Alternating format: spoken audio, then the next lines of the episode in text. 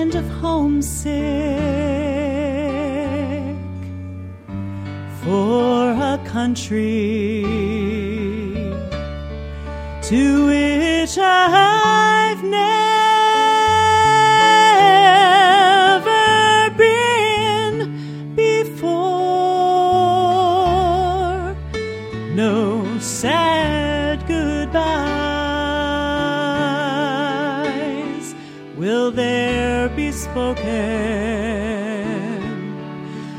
time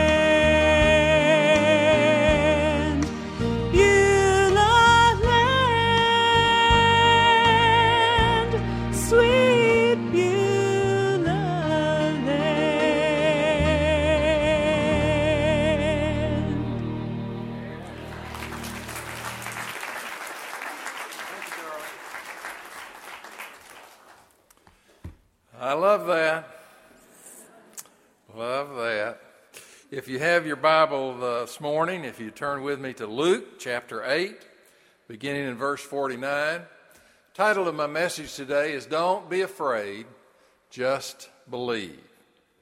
Luke 8, 49 and following.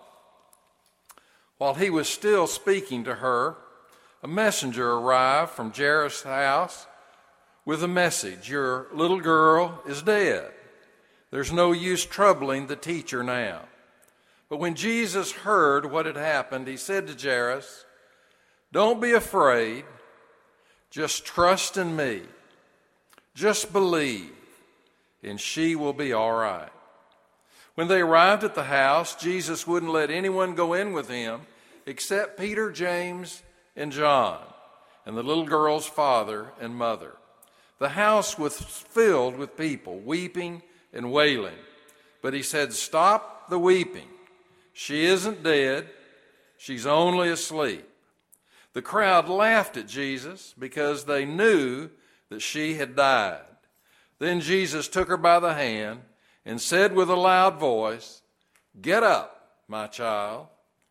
And at that time, at that very moment, her life returned, and she immediately stood up.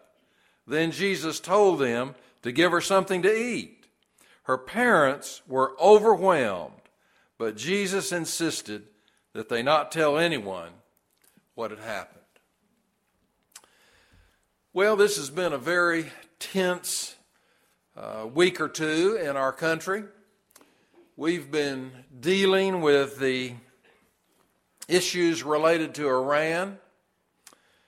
We've had to pray that our leaders know what they're doing and that they can help keep us from being blown up by these nuclear bombs.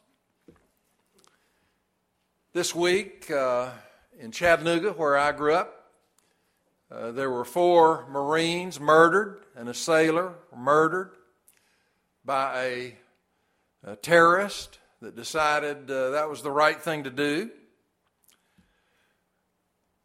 We have wars that are going on with different twists and turns all around the world today.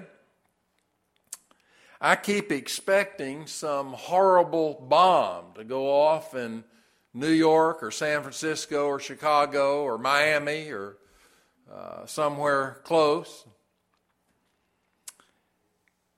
The MRSA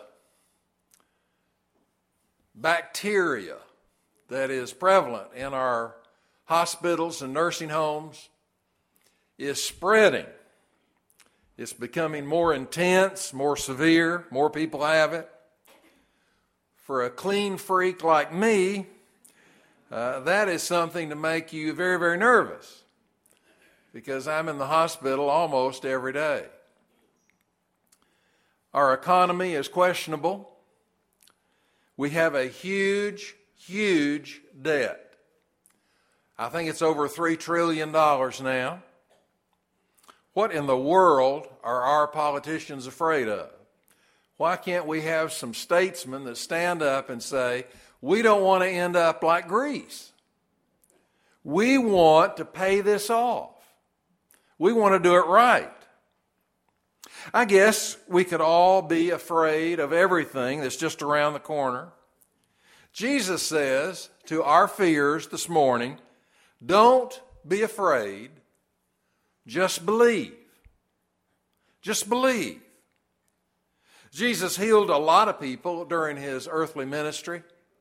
I'm sure there were thousands that came to him for one ailment or another. It says in a couple places that he healed everybody that came to him. Believing is so much better than being afraid. They believed that he could heal them, so they came. It gives you something to look forward to rather than something to dread. The ruler of the synagogue was its president. His name was Jairus. He was a wealthy man. He was a prestigious uh, uh, sort of person. He was in a very high position. His primary responsibility was for the care of the physical arrangements for the worship services. He had a big job. Everybody respected him. The child that is spoken of in our passage is his daughter, his only daughter. As Jesus was moving along the road, a messenger comes from the house of Jairus with word that Jesus wouldn't be needed because the girl has died. She's dead. we can't help her now. Well, Jairus' uh, request at first was for a great teacher of the Bible to come and to do a great healing. That was his first request. Uh, now something else was needed because she died. It didn't seem like a healer would be appropriate at this point.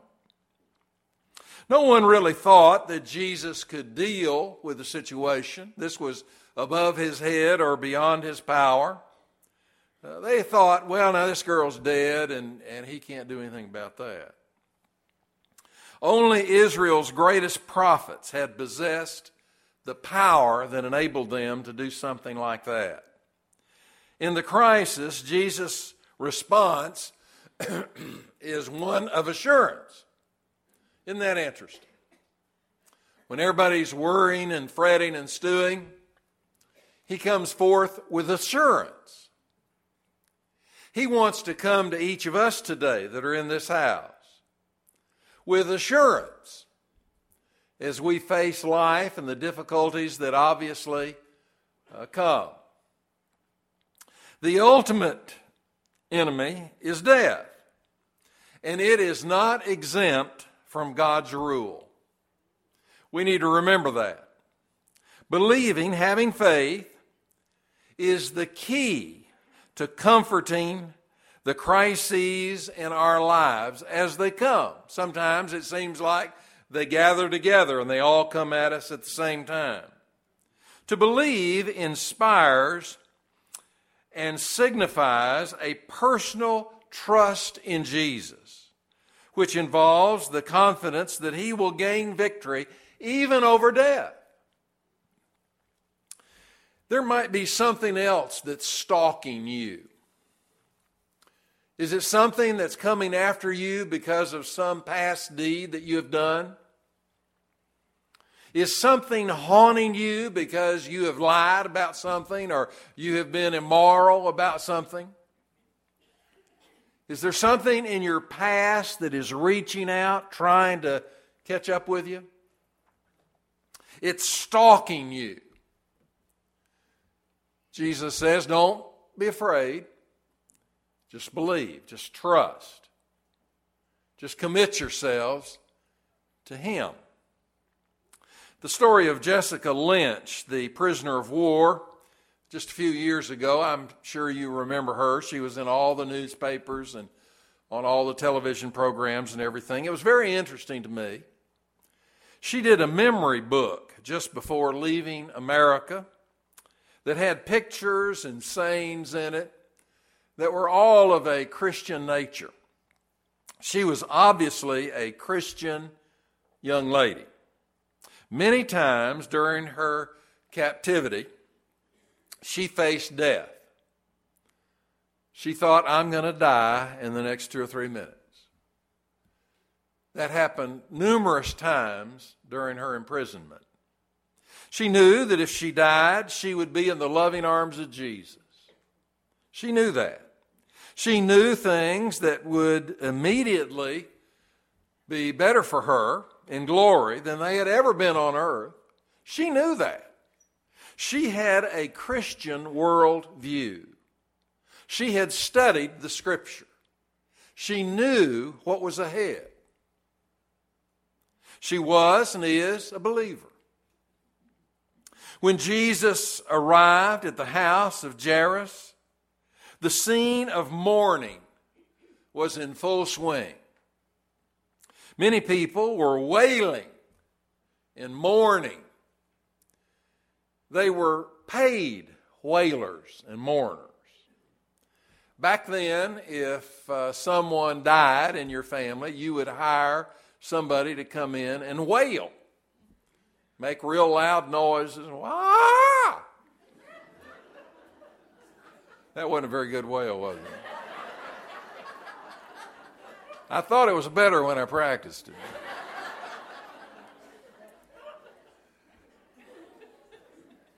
they would come in and they would wail. They were professional wailers and mourners. And they would pour dirt on their head. Sometimes they'd rip their clothes. Now, Jairus was a rich man. You know, a, a poor, a normal person would have maybe one wailer. He had a whole bunch of wailers. He was rich, he was powerful. Hired a whole bunch of people. There was wailing, big wailing going on. They were all paid. I know something about that. I've been a rent a preacher a number of times in my life. I worked for uh, two uh, funeral homes, and I preached hundreds of funerals. Uh, Sparkman Hillcrest, I think, is still the nicest uh, funeral home in Dallas, and I worked there. And I worked for a funeral home in Fort Worth, Harveson and Cole. And I worked there for a number of years during my uh, graduate work. I had to pay my way through, so I had to have a job. And I would preach funerals for people that I had never met, that I never knew. There were two unwed mothers' homes in Fort Worth at that time. This has been a long, long time ago. And the girls, many times, would kill the babies within them. And then they would uh, ask me to do the funeral. And I would meet many times with a teenage girl and maybe her mother, maybe her father on the side of a hill. And I'd do a graveside uh, service. I did that many, many, many times.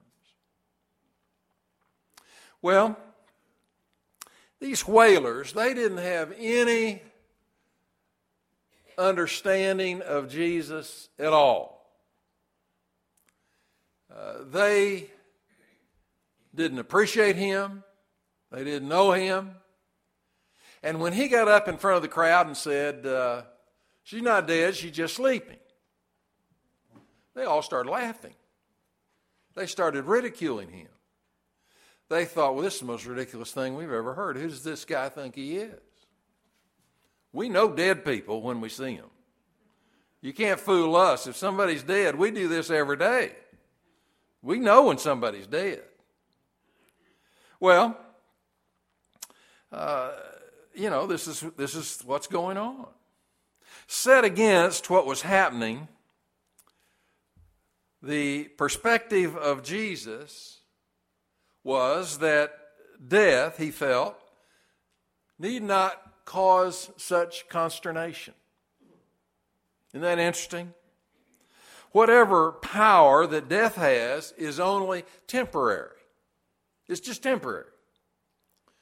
Yesterday, here at our church, we had a funeral for Alice Randolph. Many of you knew her, loved her. She was a great lady. She was a no nonsense kind of person. She was a strong Christian person. Uh, when I read the eulogy yesterday that the family had given me, it listed all the places of service that she had been in churches through all these years. And she had done just about everything. In our church, she helped uh, get food together for the uh, times when uh, food was presented. She would uh, call up people and get them to bring food. And she would uh, keep it up until she had the right amount. She was on our missions committee. She was a godly lady. The, the story of Alice's life is this she was born, she grew up, she trusted in Jesus. She grew to be a very strong person of faith. She got sick and she died, and now she's alive again. She's with the Lord and Savior. She's not dead, she's sleeping, Jesus said. Now, this is a, a Christian view of death, and believers that have studied a good bit understand what Jesus was saying. If you die in the Lord, there will be an awakening in the Lord. That's what we always say at funerals, and and I believe it. And I hope you do. Because it's true. When Jesus says the girl is sleeping, these laughs, this ridicule. In the Gospel of Mark, it says about this situation Jesus asked everybody to leave the room except the mother and the father, Peter, James, and John, Jesus, and the dead girl. Everybody else leave. And so I, I don't know how he got that to happen because they were laughing at him just a minute before this, but somehow that, that's what happened. And everybody left. Jesus uh, walks over to the girl. He reaches out, takes her by the hand he begins to pull her toward himself and he commands her to rise.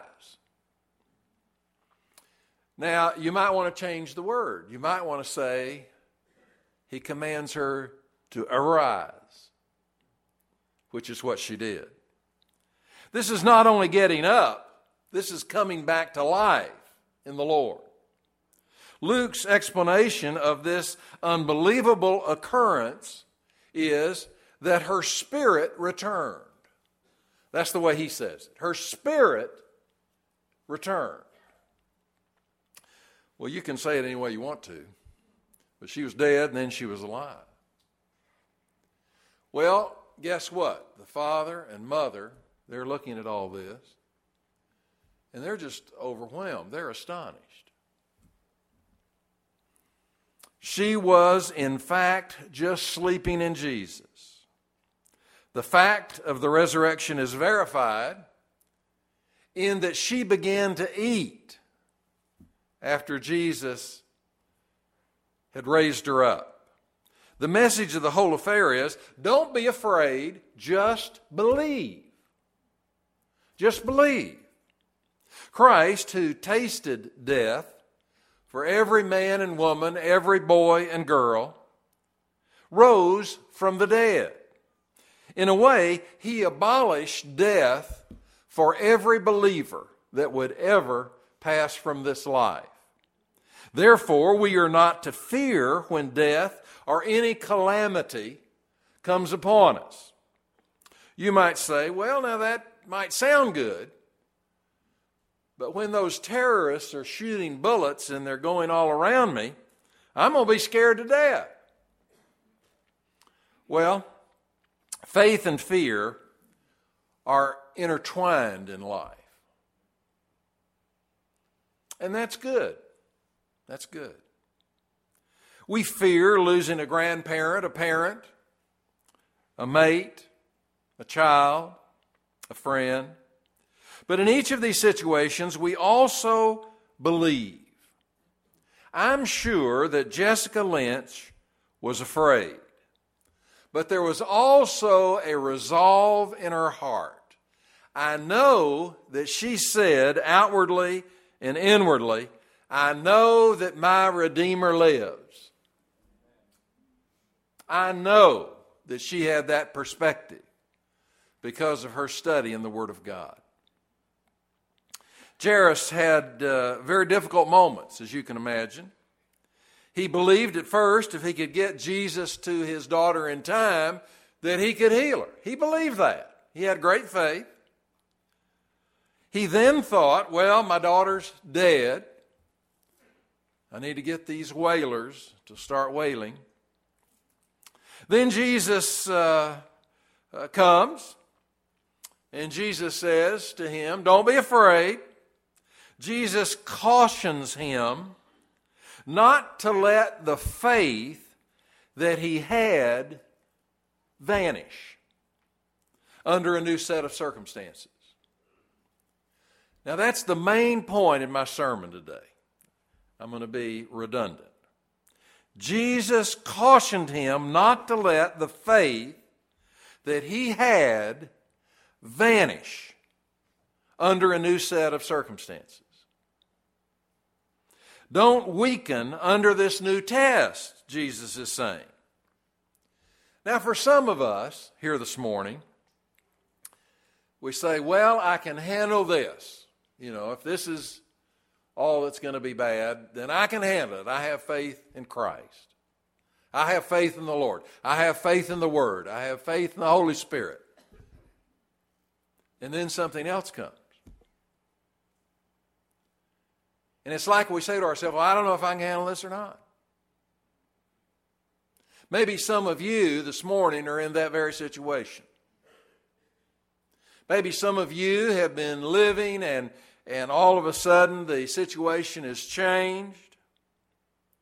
It's gotten a lot worse. And Jesus wants to say to your heart, to your mind, to your soul, don't be afraid, just believe. Don't quit believing because the circumstances have changed. Here's the logic of faith or believing. If we trust at all, we really need to trust and have faith all the way. Not just a little bit of faith that can handle little bitty issues, little bitty problems, but a great big faith, a wholehearted faith that is in Christ as our Lord and Savior. And as we commit ourselves to Him, His promises become real and become validated in our life. Now, men may disappoint you. Sometimes I've heard a lot of people say over my lifetime, you know, I had great faith in so and so, and and really, my faith itself was kind of tied up in him or her because they are the ones that have helped me so much, and now they've messed up, and I don't know where that leaves me. That happens all the time. Well, we've got to remember not to put our faith in somebody else. We need to put our faith in the Lord Jesus. And if we do that, then it doesn't matter the calamity, it doesn't matter the time of testing, it doesn't matter what new circumstance comes our way. He can handle it. And if you die, guess what? You graduate. And it's a whole lot better. Uh, you know, a lot of people are going to wish that they had died a lot sooner when they get to heaven. Ethel, why did you give me all that brand stuff?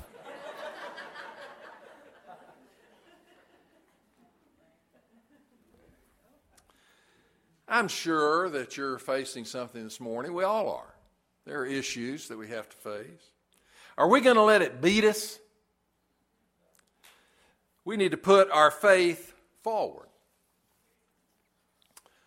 Little boy was sp- spending his Saturday morning in the sandbox. He loved the sandbox. He had a box, and in the box he had cars and little trucks. And he had a nice green pail, and he had a red, shiny red, real strong plastic shovel. Those were his tools.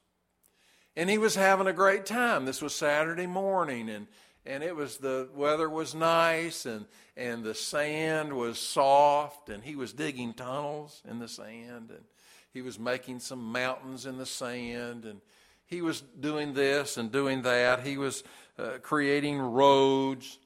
He was doing all this stuff. He found in the middle of the sand there was a rock, right in the middle of the sandbox. It was down, you know, four or five inches under the sand, but it was in there. It was a big rock. So he thought, you know, I got to get rid of that rock.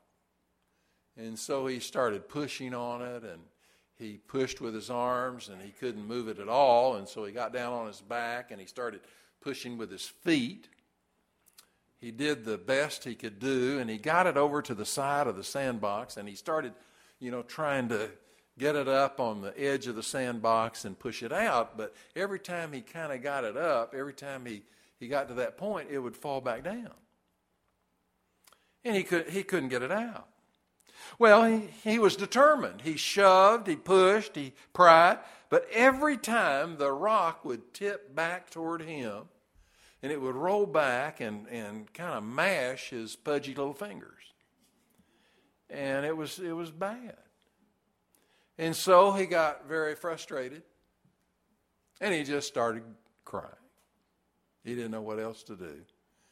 He just started crying. His dad had been standing at the living room window during all this, and he had watched the whole drama unfold. He'd seen the whole deal and he slipped out the door and he came around, and all of a sudden, over this little crying boy, there's a big shadow over him and over the sandbox. His dad has arrived. And the little boy looks up and he's totally defeated. He's crying. He just doesn't know what to do. And his dad says, Son, why didn't you use all the strength that you had available? And the little boy said, I did, Daddy. I did.